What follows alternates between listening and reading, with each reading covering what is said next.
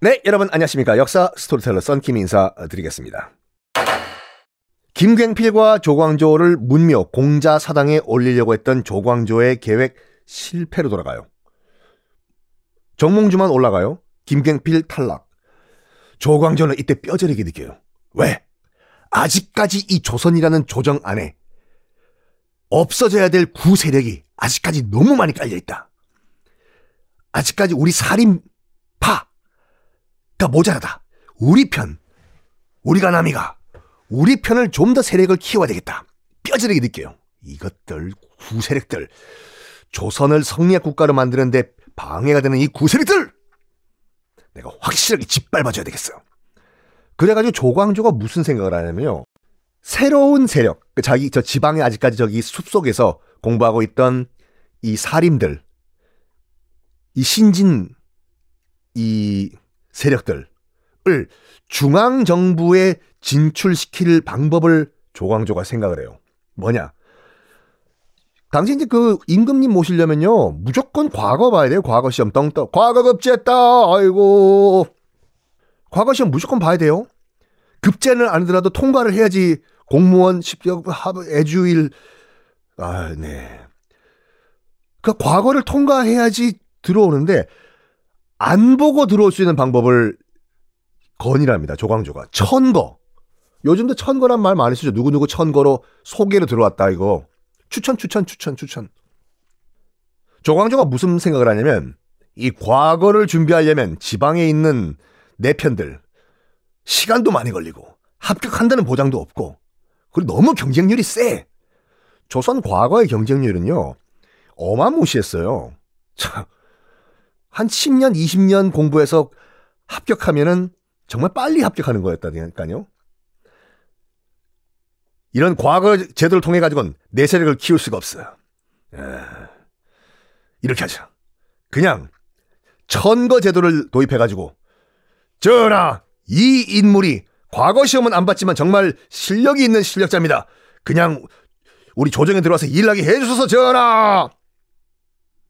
를 주장을 해요. 과거 패스. 그러니까 논술 시험만 치고 와, 그러니까 와, 그러니까 이렇게 조광조가 얘기해요.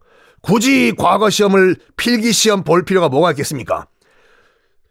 뭐 좀 알만한 사람들이 추천하면 왕 주상전하 앞에서 그냥 논술 시험 몇 번 한번 하고 그냥 어 대답 잘했다 하면은 그냥 궁 안에서 일하게 해주십시오. 그러면서 중국에서도 과거에 그런 예가 있다라고 하면서 책을 많이 봤으니까 무슨 과거에 무슨 사례들 다 알 거 아니에요.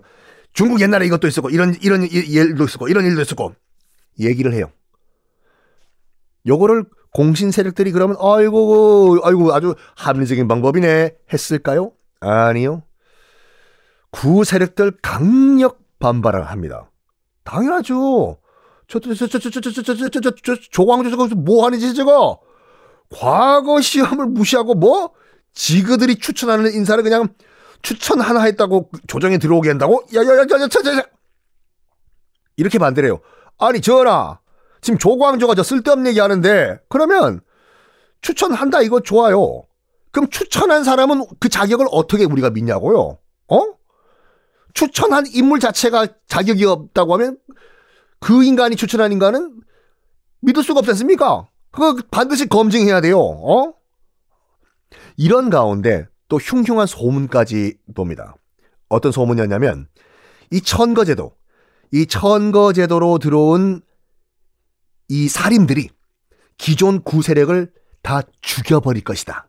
집권한 다음에 라는 헛소문까지 돌아요.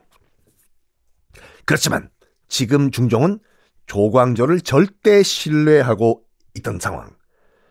아니 왕이 밀어준다는데 왕이 조, 중종이 결국 밀어붙여요. 맞다. 천거 제도는 정말 좋은 제도다. 듣고 보니까 그렇지. 음. 내가 뭐 실력 있는 자를 직접 내가 문제를 내고 내가 그 정답을 들은 다음에 내가 판단하면 될 거 아니냐. 그 이때까지도 중종은 이렇게 생각했어요. 빨리빨리 살인들 이 조정으로 끌어들여 가지고 훈구 세력, 반정 주역 세력을 확 밟아버리려고 라고 생각을 했어요.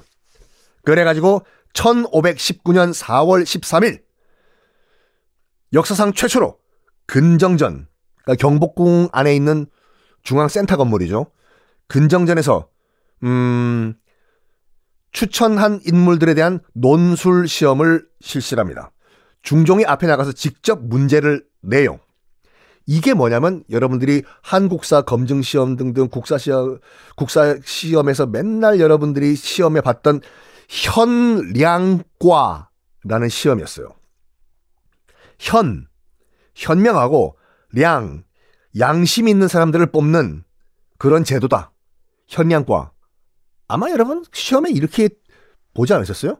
다음 중 중종이 실시한 추천인 등용 제도는 1번 현양과, 2번 내과, 3번 소아과, 4번 산부인과, 현양과 요거.